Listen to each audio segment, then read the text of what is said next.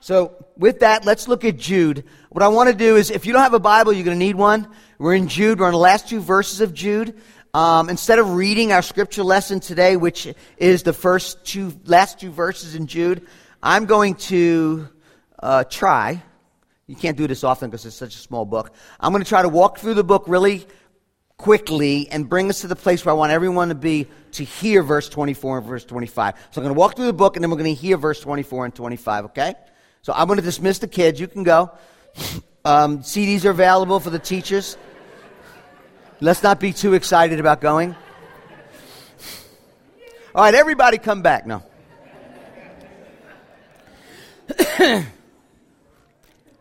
ah, funny. Children's program. okay, Jude chapter 1. I'm going to be Jude for a moment. As if I was writing this book and, and telling you a little bit about what's going on in this book, and then we'll read verse 24 and 25. So, yes, I'm Jude. I know I'm the half brother of Jesus, but he's my Lord and he's my master, and I'm his slave. Let me remind you of God's grace. When he called you, you, you were dead. You were dead in your sins. You had no life in you at all. But then out of death, just like Lazarus came out of the grave, he made you alive, and all because of his eternal love for you. And because he called you in love, he kept you. I want to rejoice with you in our salvation, but I was compelled. I was compelled to write to you to earnestly and fervently contend for the faith, the body, the truth, the scriptures. The ones handed down by Jesus to his apostles have been handed to you, namely the gospel. I heard that there were certain men that within your community, our own community of faith, are teaching things that are contrary to the gospel. They're ungodly men. They pervert God's grace, leading themselves and others into licentiousness, even denying our Master and our Lord. But, but just think, we know from past their end is destruction. Remember those Jesus rescued from the land of Egypt, yet many of them were destroyed because they failed to believe. And then, of course, the angels in their pride left their position of authority, and God has kept them in eternal chains under gloomy darkness until that day of judgment. Also recall, church, Sodom and Gomorrah, how their sexual immorality and their eternal punishment of fire serves as an example of the fate of the false teachers. These men among you, they rely on dreams rather than the word of God. They defile the flesh. They reject authority and disrespect angels. Even Mark, even the archangel Michael knew better. While contending for the body of Moses, he did not pronounce judgment, but said, thus the Lord rebuke you. These ungodly men, unreasoning animals, selfish, self-serving are going to be destroyed. They appear to have something to say, but they're empty, filthy, and await the gloom of utter darkness that has been reserved for them forever. Even Enoch himself prophesied concerning the judgment of godly teachers, uh, of ungodly teachers in their ungodly deeds. I'm warning you. I'm warning you. Verse 14, I'm warning you. Watch out for these grumblers. Verse 16, these grumblers, these loudmouths, these scoffers, the same ones the apostles of Jesus had already told us about. They're not Christians. They don't have the Holy Spirit. They're looking to cause divisions in your church, but you, Church, keep yourself in the love of God by building up yourself in the Word of God. Verse 21. And praying in the Spirit of God, continually looking up to the coming of God, the Lord Jesus Christ, where we await His eternal mercy. And while we wait for that day, the day Jesus will come back and show us eternal mercy, show the same kind of mercy and compassion that you have received from God and re- will receive at His coming. To those among you who are wavering in doubts, they're listening to these false teachers. Act tenderly toward those. But to those who have gotten close to the fire, snatch them quickly before they burn. Yet there are those who have been so caught up in false teaching that they're stained with sin. Get them too. But be very careful you do not join them in their sin. Now to him. While you remember the gospel, now to him while you fight against apostasy, now to Him. While you stand upon the truth of the gospel, unto Him. While you enter into battle for the souls of others, while you take on the heretics uh, who are devoid of the Spirit, whose end is eternal fire, now to Him who is able to keep you, verse 24, from stumbling and to present you blameless before the presence of his glory with great joy. To the only God our Savior through Jesus Christ our Lord be glory, be majesty, dominion, and authority before all time and now and forever. Amen. That's our text. That's a glorious doxology. Doxa, glory, ology, logos, word, the praise, the glory of God. Jude ends with a doxology. Jude, doesn't, Jude does not end with a benediction. There's a little difference. A benediction is where God blesses, where, where, where God's blessing is announced upon you. That's a benediction. A doxology is where you praise and bless God. Doxologies are throughout Scripture. You don't see the word in there, but you see it certainly expressed in many Scriptures, even in the Old Testament. The end of the five books of the Psalms, you see the doxology. In Ephesians 1 3, blessings, ascribing him glory in Romans 11, Ephesians 3. They're associated with God's salvation. In the uh, beginning of Luke in New Testament, we see a doxology of the birth of Christ. Doxology says something that, that who, who, God is. It says something that, that what God has promised to do. And to ascribe him the, the attributes that, uh, to God, to his action of who he is and what he is doing and is going to do. That's the doxology. In Jude 25, he says, The only God, our Savior, through Jesus Christ our Lord be glory, majesty, dominion, authority, before all time and now and forevermore. And Jude is rejoicing. Jude is praising Jude is reveling and celebrating two things as he jumps into verse 25. We see it in verse 24 that God keeps us from stumbling and that God presents us before his glory, blameless with great joy. And then just explodes into the praising of the character and attributes of God. So, as we look at this text, as we run into the text, I should say, we'll see the power of God in preservation. We'll see the presentation of God in purity, in our purity. And, and, we'll see that we are the one being presented. God is ushering us into his presence. And finally, the personhood as we see the attributes of God and erupting into praise.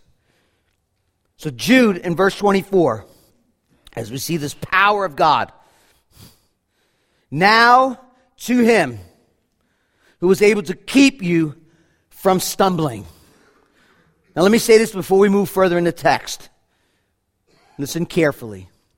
If the final, definitive, and decisive cause, if the final, definitive, and decisive reason for me to remain a follower of Christ to the end is upon me, my decision, my keeping power, my holding on to God, I am utterly doomed. I will never make it. I am not in any way belittling our responsibility or our obligation in our salvation to work it out. Philippians, I am simply stating a fact from my own experience and most importantly from Scripture that ultimately the preservation of God's people to the end is a decisive cause and work of God. That's what Jude is saying. Ultimately, it is God who keeps us. And I praise God because I am amazed that I'm still a Christian.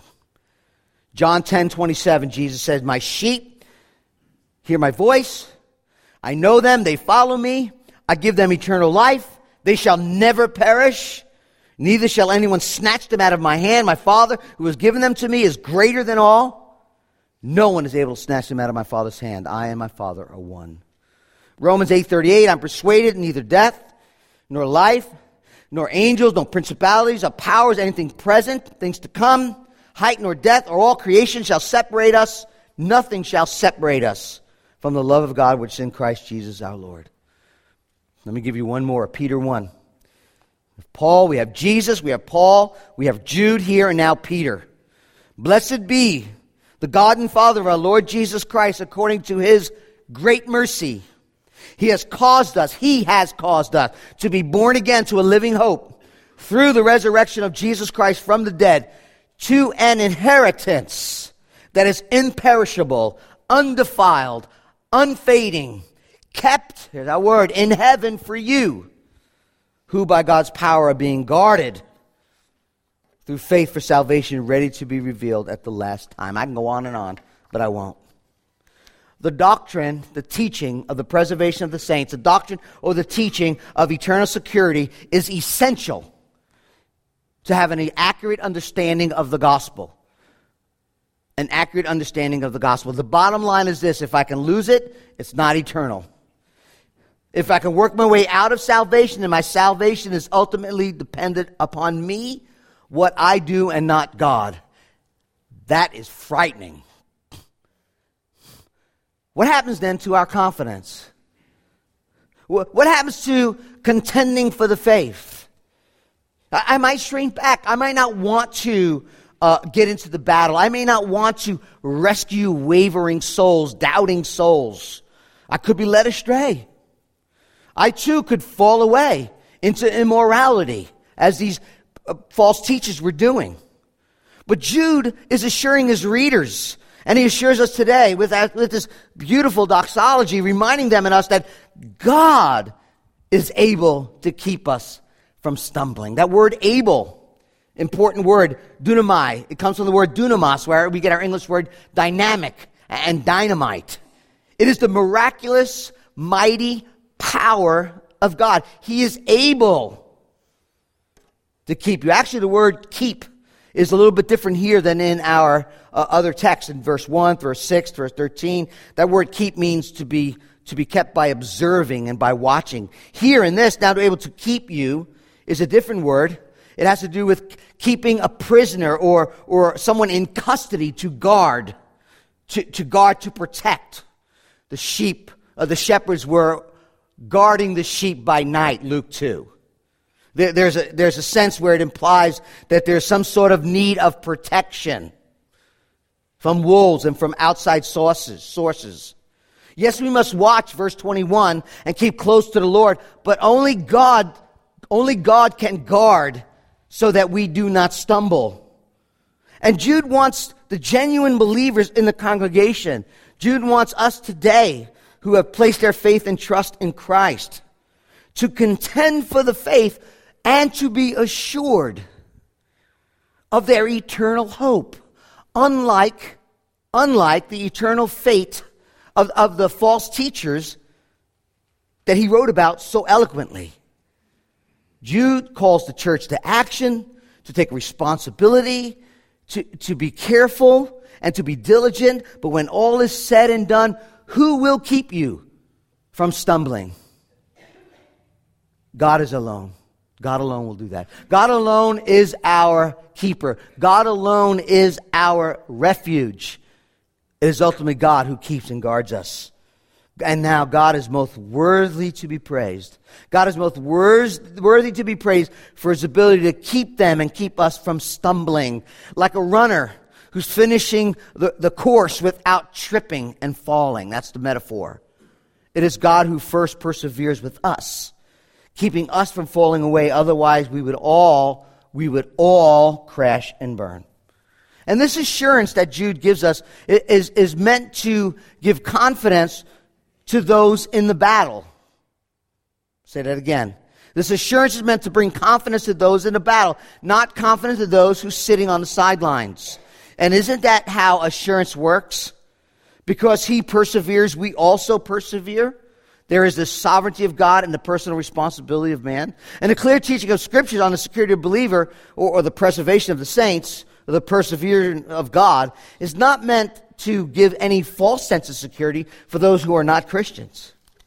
So if you're here this morning and you're just playing church, if you're here this morning because, you know, you, you, you, you, you know, you grow up in a Christian home, your friends and family are Christians. You, you know, you say all the right things, you get yourself involved in, in Christian work, but there's been no real change of your heart. There's been no rebirth, no regeneration, no awakening of your soul to the gospel. Please don't rest on being eternally secure because you're not. Remember 2 Peter. Peter wrote, Whoever lacks these qualities, virtue, self control, knowledge, godliness, is so nearsighted that he is blind, having forgotten that he was cleansed from his former sins. Therefore, brothers, he says, Be all the more diligent to confirm your calling. Not, not to go and, and work in your, conf- uh, your calling. He doesn't say that. Be diligent to confirm the grace of God, the work of God, your calling and election. For if these practices, these qualities with these practices, for if you practice these things, these qualities will be in you, you will not fall. So salvation is a free gift of God, for sure. And his preservation is by his grace, for sure. But eternal security for those who have a genuine change of heart, who've been born again, who, who have had the awakening to the gospel. As we fight the good fight, as we grow in our faith, we experience the assurance of faith subjectively. What God has done objectively. We, family, we are secure the moment we say yes to Christ. But it is working these things out in our lives. From the objective truth of the gospel to the subjective reality of our lives are being changed, that we have a sense of assurance. God is working. And that's why it's wrong to, some, to say to somebody, and we see it all the time, especially in ministry, yeah, they raised their hand or they signed a card, and then, and then 4,500 scripture verses about their security in Christ. Uh, I wouldn't do that. Not that they got to work toward their salvation, they certainly do not. But they will grow, and as they grow in the grace and knowledge of Christ, as they, we see the heart changed, they will take what is objective truth, the gospel, and subjectively realize it in their own life that God has saved them, and they can be assured of their salvation, which is by the grace of God alone. And as you live your life out and God is working in your heart by grace, it will bring assurance to your salvation. I've been a Christian 30 years. More and more I grow into the reality that I'm not clinging to Christ, it is Christ clinging to me. No matter how much I grow in godliness, and that's not much, I'm still assured that God got a hold of me, otherwise I would be doomed. I mean, that is so clear to me today. Even more as I grow in the knowledge and faith of Christ. So remember, Jude says, it's a dangerous thing to live for Christ in a culture. It's a dangerous thing to live for Christ in a culture that calls good evil and evil good. It's a dangerous thing to try to, to rescue men and women and children for the gospel out of this culture. Because, listen, if you battle with doubters, you may start to doubt. If you get too near the fire, it could burn you. If you get too near the garments that are stained by the flesh, you may get defiled. So let's withdraw. Is that the answer? No.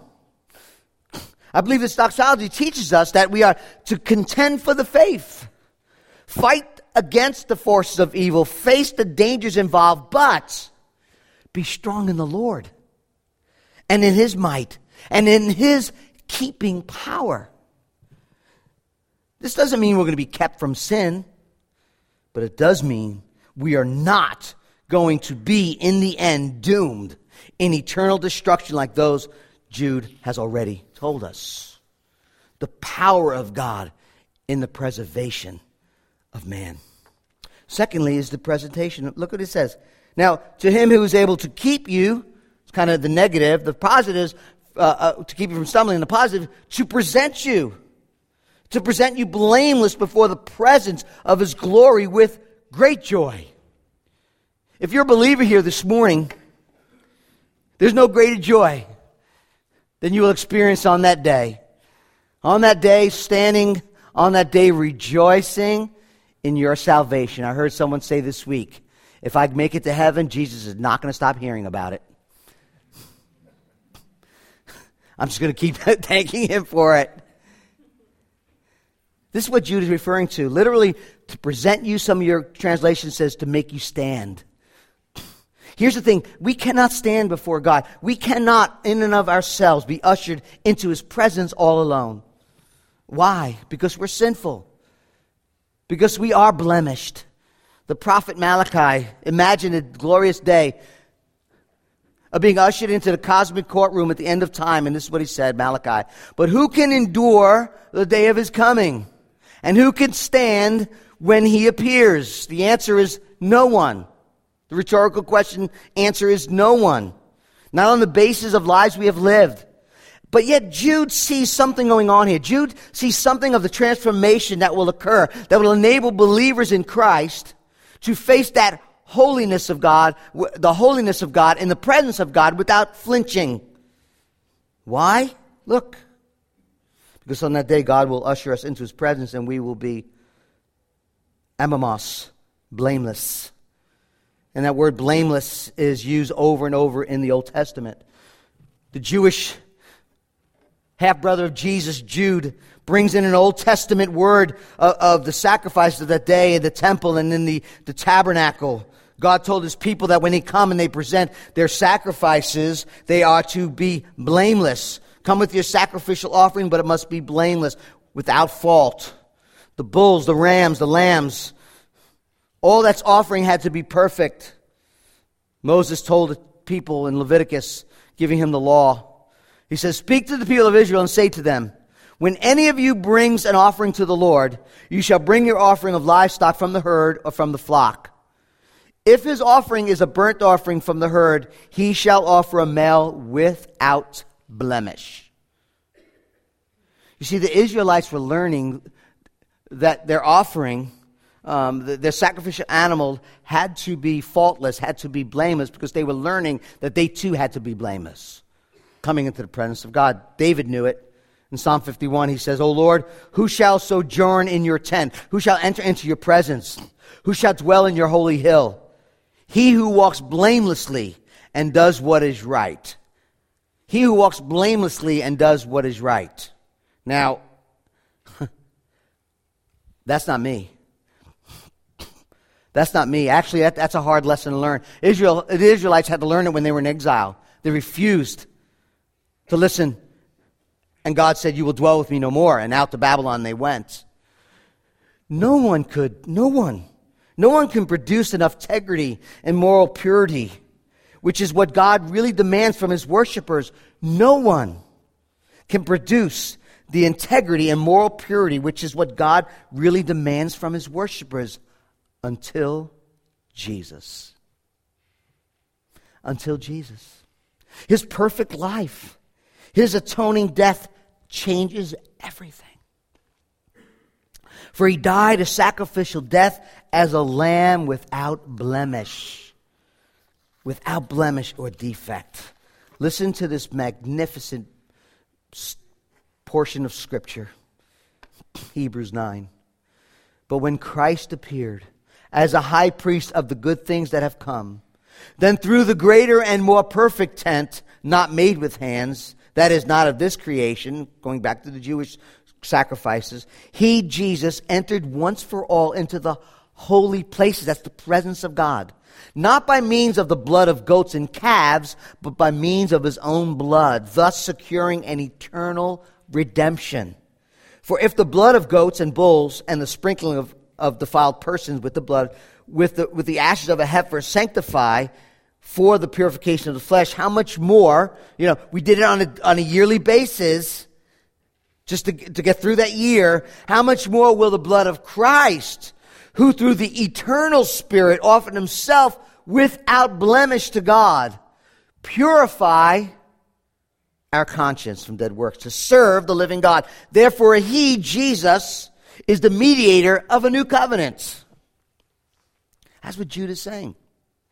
Eh, Jude is using Old Testament wording to show that, that the ultimate purity of Christians is that they share, now listen, the ultimate purity of Christians that we share in the purity of Christ. Not yours, not mine. What are we, what, what, what are we being kept for? The day of our salvation in the glorious eternal presence of our God, and we shall be full of joy because we will be found without fault, blameless. The Christian is in Christ and therefore faultless and without blame as Christ's blood cleanses us, and his righteousness is imputed or credited to us. We are incorporated into the blameless one. It's not you, it's him. His name is Jesus. And Jude is in this doxology has a clear view of God's transforming and cleansing power in the life of those who believe, assuring them that they will not be swept away into eternal judgment like the apostates. The heretics, they are, they are condemned for the dreadful, filthy, and ungodly deeds. The believer will stand faultless before our God. You see, when we are made clean and when we trust in Christ, when we believe His atoning sacrifice cleanses us, there's no fear of that day. There's no dread of God's inspection of us because when we stand before Him in His glory, His eternal greatness and beauty, we are faultless, not because of our own works, not from our own efforts, not because of our own determination. We will be found blameless because of the perfect life the, uh, of the spotless Son of God and will in the end be overwhelmed with joy in His presence. So Jude says to us this morning and to them in that day contend for the faith, go and have compassion on the doubters Tenderly call them to the faith that was once for all delivered to the saints. Go and quickly contend for the faith for those who are close to the fire, and carefully go and contend for the faith for those who are defiled. The power of God in His perseverance, the presence of God in our purity. Remember, family, remember, ultimately, end of the day, at the end of the era, at the end of your life, your defilement is washed by the blood-stained cross of Christ. That's why we love to sing. We did already. When he shall come with trumpet sound, oh, may I then in him be found, dressed in his righteousness alone, faultless, faultless. We just sang it. To stand before the throne, faultless to stand before the throne. That's not your faultlessness and blamelessness. That's Christ praise, the presence, and look at the person in verse 25. Let's go right to the doxology. He's able to keep you from stumbling. He's able to present you blameless for the presence to the only God, our Savior, through Jesus Christ our Lord. Now, I know probably everybody in this room has been taught some way, shape, or form, whether in school or wherever you are, that there are many gods. There are many roads. There are many ways to God. All of us worship the same God, we just have different ways of doing it. That's a lie. In the culture of that day and in our pluralistic culture, there's a profession that there are many gods, many lords, many ways. The Christian belief and what the scripture teaches that there is the only God. See that? And it's rooted in the Old Testament, the Shema, Deuteronomy 4. Every Jewish man said it several times a day. Hear, O Israel, the Lord our God is one. And the Old Testament and the New Testament emphasizes over and over and over again that there is only one God and there is only one God who saves. Paul tells Timothy in chapter 1, He is the King of kings, King of ages, immortal, invisible, the only God, monotheo, only God. The Christian teaching about our salvation is there is one holy, personal, loving God who made the world, who sustained the world, who saves the world, and redeems us through Jesus Christ. There is only one. The triune God of the Bible. That's what Jude is saying. The Westminster Confession summarizes this and says it this way In the unity of the Godhead, there be three persons of one substance, power, and eternity God the Father, God the Son, God the Holy Spirit. End quote. It was the Father who planned salvation and sent his Son. It was the Son who came and procured salvation. It was, the, it was by his perfect life, his substitutionary death and resurrection. And it is the Holy Spirit who applies this great work to our hearts. It is the Holy Spirit who opens our hearts to see the need of our salvation and, and the beauty of our Savior and the ability to say, Yes, I need Christ. And He's the one who brings us into union with Christ, baptized in the Spirit. The Father saved, the Son secures, and the Spirit seals us for the day of redemption. You could put it that way. One God working in our salvation, and Jude is praising Him. In Acts chapter 4, we read, There is no salvation, and there is salvation in no one else, and there is salvation in no one else.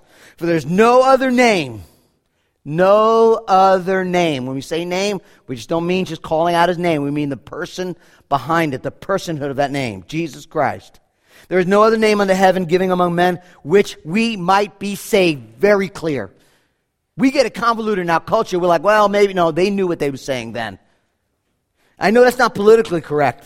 I know that's not even theologically correct in some circles, but it's right from Scripture. Psalm 79 Help us, O God. Help us, O God of our salvation, for the glory of your name, deliver us and atone for our sins for your name's sake. Listen, there are a lot of saviors in that day, and there are a lot of saviors in our day. They abound. Jude is clearly claiming exclusivity.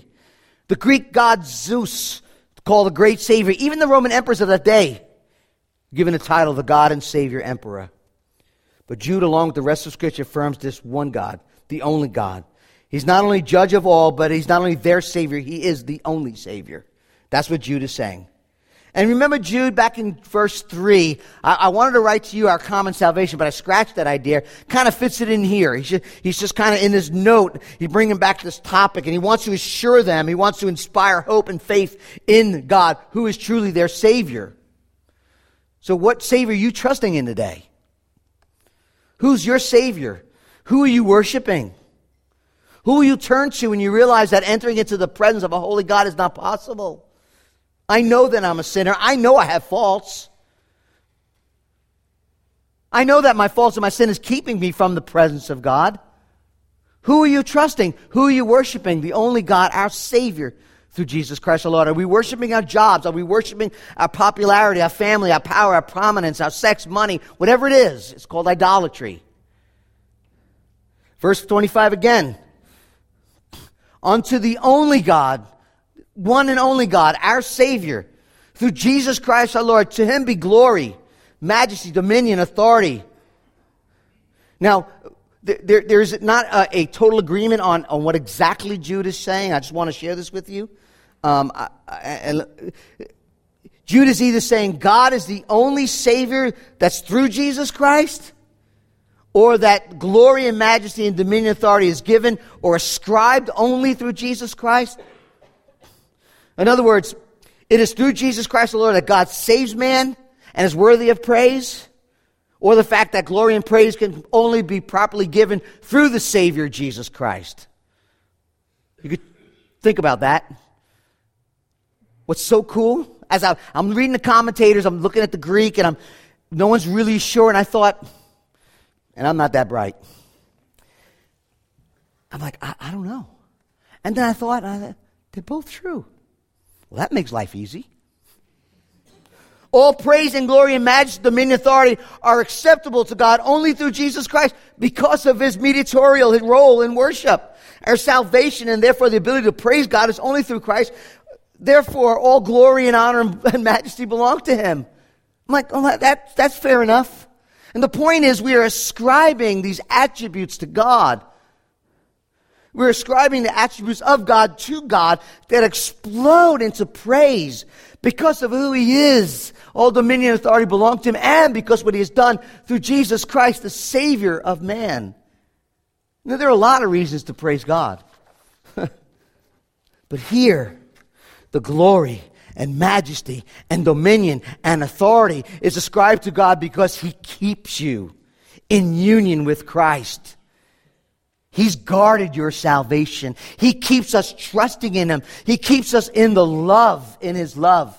He has secured us, even sinners, when Christ died an atoning death, absorbing the wrath we deserve, paying the penalty for our sin. Therefore, all glory and majesty and dominion and authority that keeps us from falling and presents us blameless, full of joy to God through Jesus Christ our Lord. So we should not only praise God for his preserving us from sin by his power, we should not only praise God for his perfecting grace that he will see us to the end. We should not only praise God because he's the only God and Savior. We should praise God because his salvation is secured for us and it is through Jesus Christ our Lord. We are to bless God. He saves us by the life of Christ. It is through Jesus Christ that He rescues and saves man, and through Jesus Christ alone that God receives and is ascribed to the Father the glory and, and dominion and honor that's due his name. They're both true. You see, God made us worshipers. He made us to glorify and enjoy Him in all of life, as well in the gathering here this morning. And therefore, when we ascribe glory and majesty and dominion and authority to God, we do it through Jesus Christ our Lord.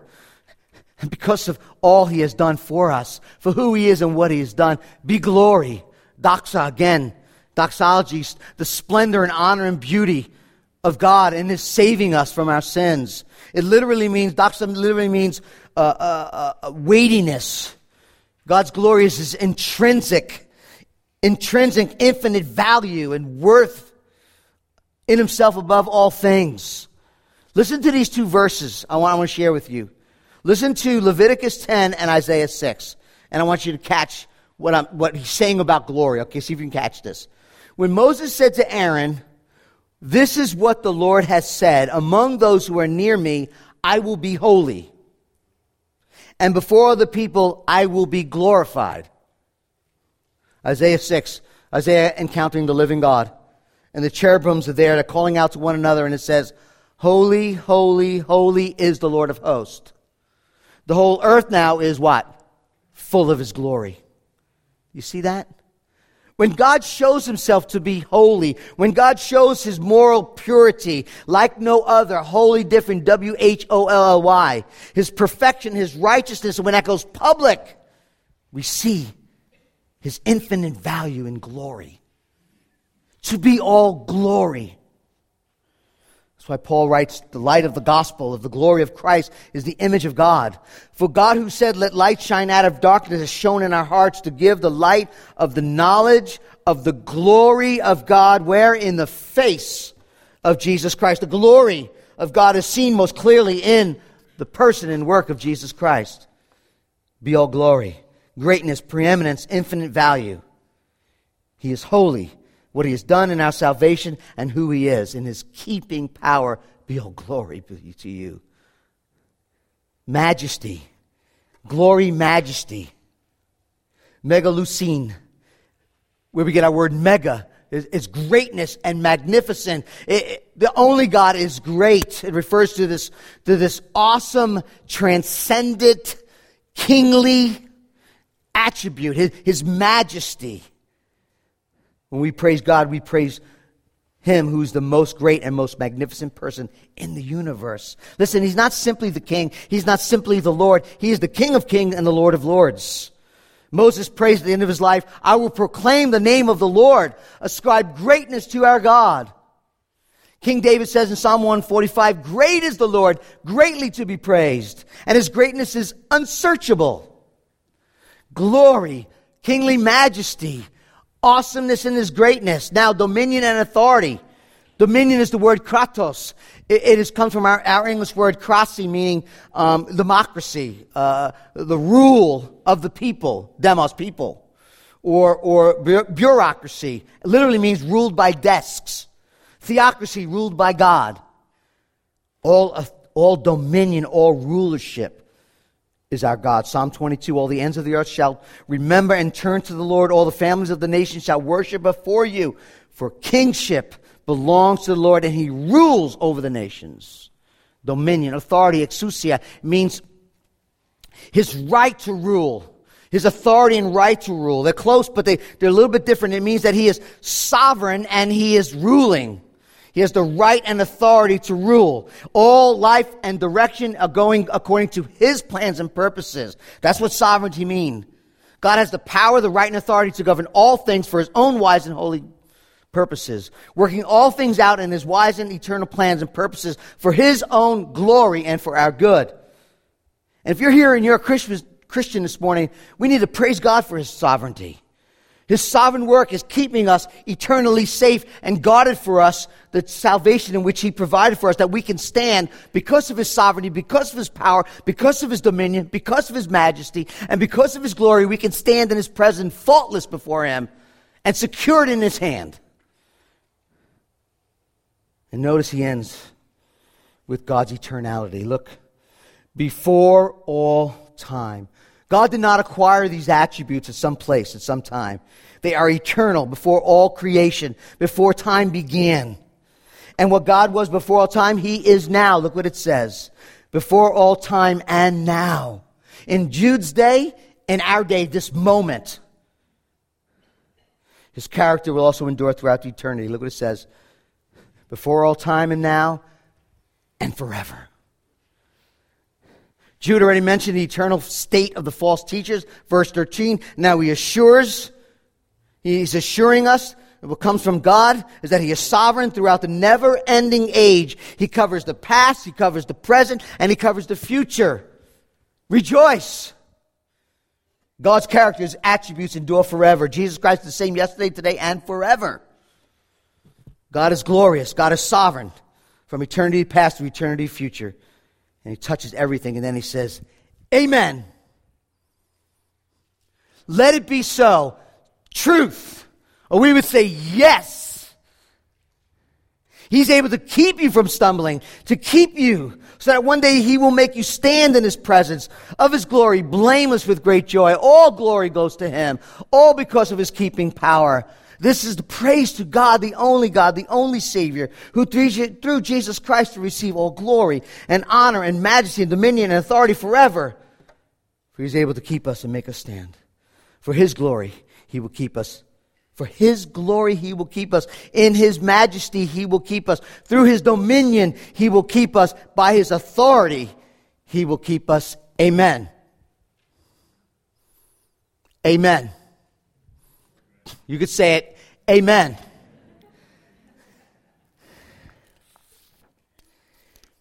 Ligon Duncan, Dr. Ligon Duncan, tells a story about a man named Douglas MacMillan.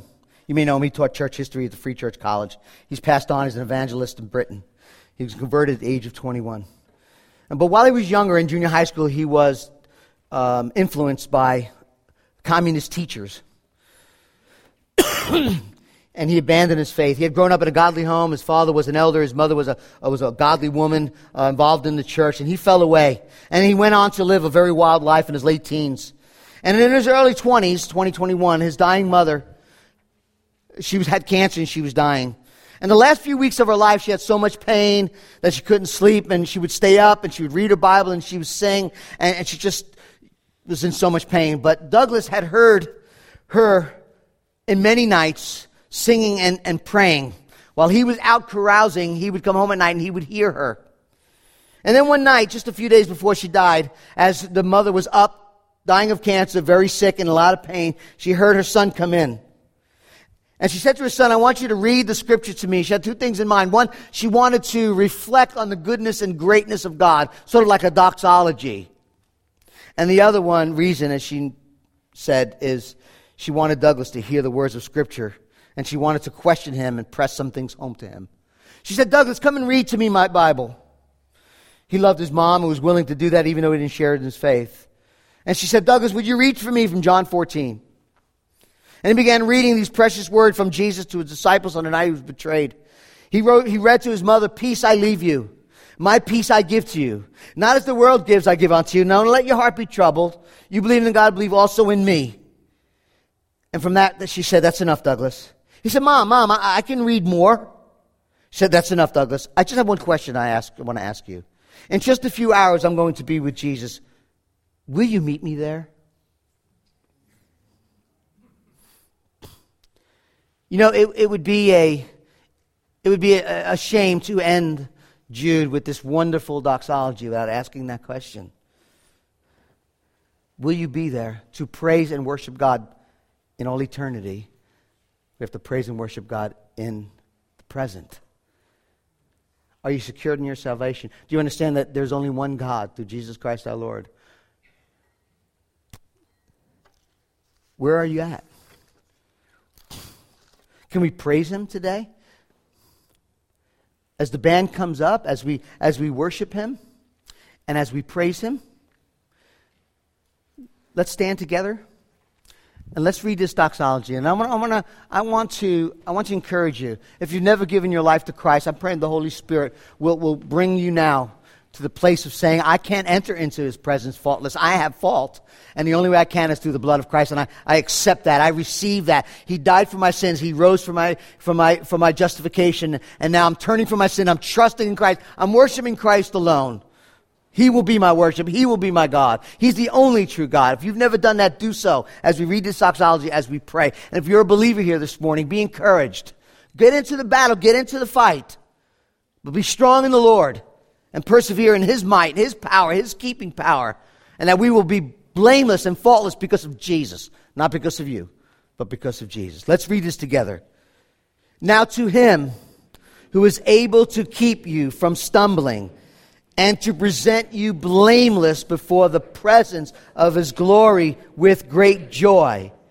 To the only God, our Savior, through Jesus Christ our Lord, be glory, majesty, dominion, and authority before all time and now and forever. Amen.